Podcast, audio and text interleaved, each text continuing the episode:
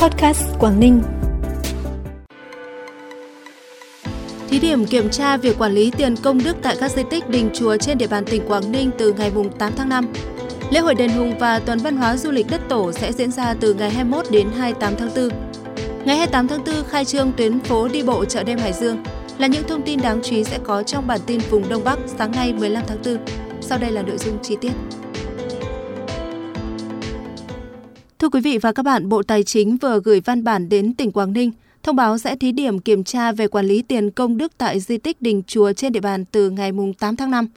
Cơ quan chức năng sẽ kiểm tra việc tiếp nhận quản lý sử dụng tiền công đức, tiền tài trợ cho di tích và lễ hội, mở tài khoản sổ ghi chép số thu chi tiền công đức tài trợ, nội dung chi, giám sát việc tiếp nhận kiểm đếm tiền công đức trong năm 2022 và 4 tháng đầu năm 2023. Đoàn liên bộ sẽ phối hợp với địa phương kiểm tra tại khu di tích và danh thắng Yên Tử, di tích lịch sử nhà Trần tại Đông Triều, di tích Bạch Đằng, đền Cửa Ông Cặp Tiên trong 10 ngày. Các di tích, đình chùa còn lại do đoàn liên ngành địa phương phụ trách kiểm tra và hoàn thành trước ngày 31 tháng 5 để báo cáo Thủ tướng. Lễ hội đền Hùng và Tuần Văn hóa Du lịch Đất Tổ sẽ diễn ra từ ngày 21 đến 28 tháng 4 tại thành phố Việt Trì, tỉnh Phú Thọ. Lễ khai mạc với chủ đề Linh thiêng nguồn cội đất Tổ Hùng Vương diễn ra lúc 20 giờ ngày 21 tháng 4 tại quảng trường Hùng Vương. Bên cạnh phần lễ, sự kiện gồm 5 hoạt động chính nhằm giới thiệu quảng bá di sản văn hóa Việt Nam.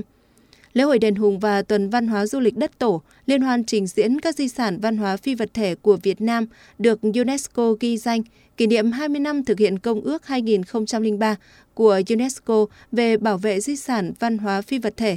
Hội nghị hội thảo phát huy vai trò của di sản văn hóa gắn với phát triển du lịch, triển lãm di sản văn hóa du lịch các vùng kinh đô Việt Nam. Bên cạnh các hoạt động phối hợp Bộ Văn hóa Thể thao và Du lịch, tỉnh Phú Thọ chủ trì tổ chức 20 sự kiện và chuỗi sự kiện văn hóa thể thao hấp dẫn, phục vụ du khách tham quan trải nghiệm. Tuyến phố đi bộ chợ đêm với chủ đề Tinh hoa hội tụ bừng sáng thành đông của thành phố Hải Dương sẽ khai trương ngày 28 tháng 4 tới. Thời gian hoạt động của tuyến phố từ 16 giờ ngày thứ Bảy đến hết 24 giờ ngày Chủ nhật hàng tuần. Tuyến phố đi bộ chia thành 4 phân khu Long, Lân, Quy, Phụng. Biểu tượng các phân khu gắn với các danh nhân kiệt xuất gắn liền với vùng đất xứ Đông. Tại tuyến phố đi bộ chợ đêm, thành phố Hải Dương sẽ giới thiệu các tour tuyến du lịch để đưa du khách đến với những di tích lịch sử và các sản phẩm du lịch mới của Hải Dương. Các tour tuyến có sự kết nối điểm đến ở thành phố Hải Dương, trong đó điểm nhấn là tuyến phố đi bộ chợ đêm với các di tích khác trên địa bàn tỉnh hoặc với các tỉnh thành xung quanh từ đó giúp kết nối du lịch giữa Hải Dương với các tỉnh thành phố lân cận.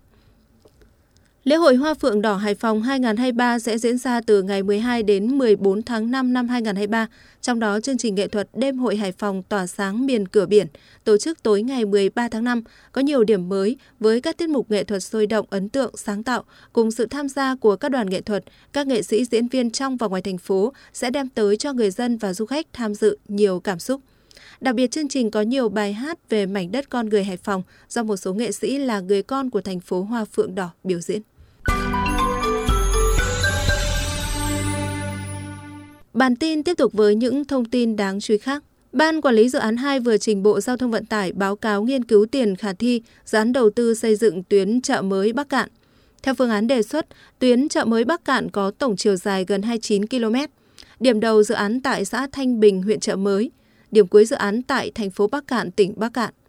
Dự án được đầu tư với quy mô mặt cắt ngang theo giai đoạn hoàn thiện đường cao tốc, bề rộng nền đường 22 m. Với phương án trên, Ban Quản lý Dự án 2 tính toán sơ bộ tổng mức đầu tư dự án khoảng hơn 5.750 tỷ đồng. Theo lộ trình, dự án sẽ thực hiện công tác chuẩn bị đầu tư, giải phóng mặt bằng và tái định cư từ năm 2023-2024, khởi công thi công xây dựng công trình từ năm 2024 và hoàn thành năm 2026.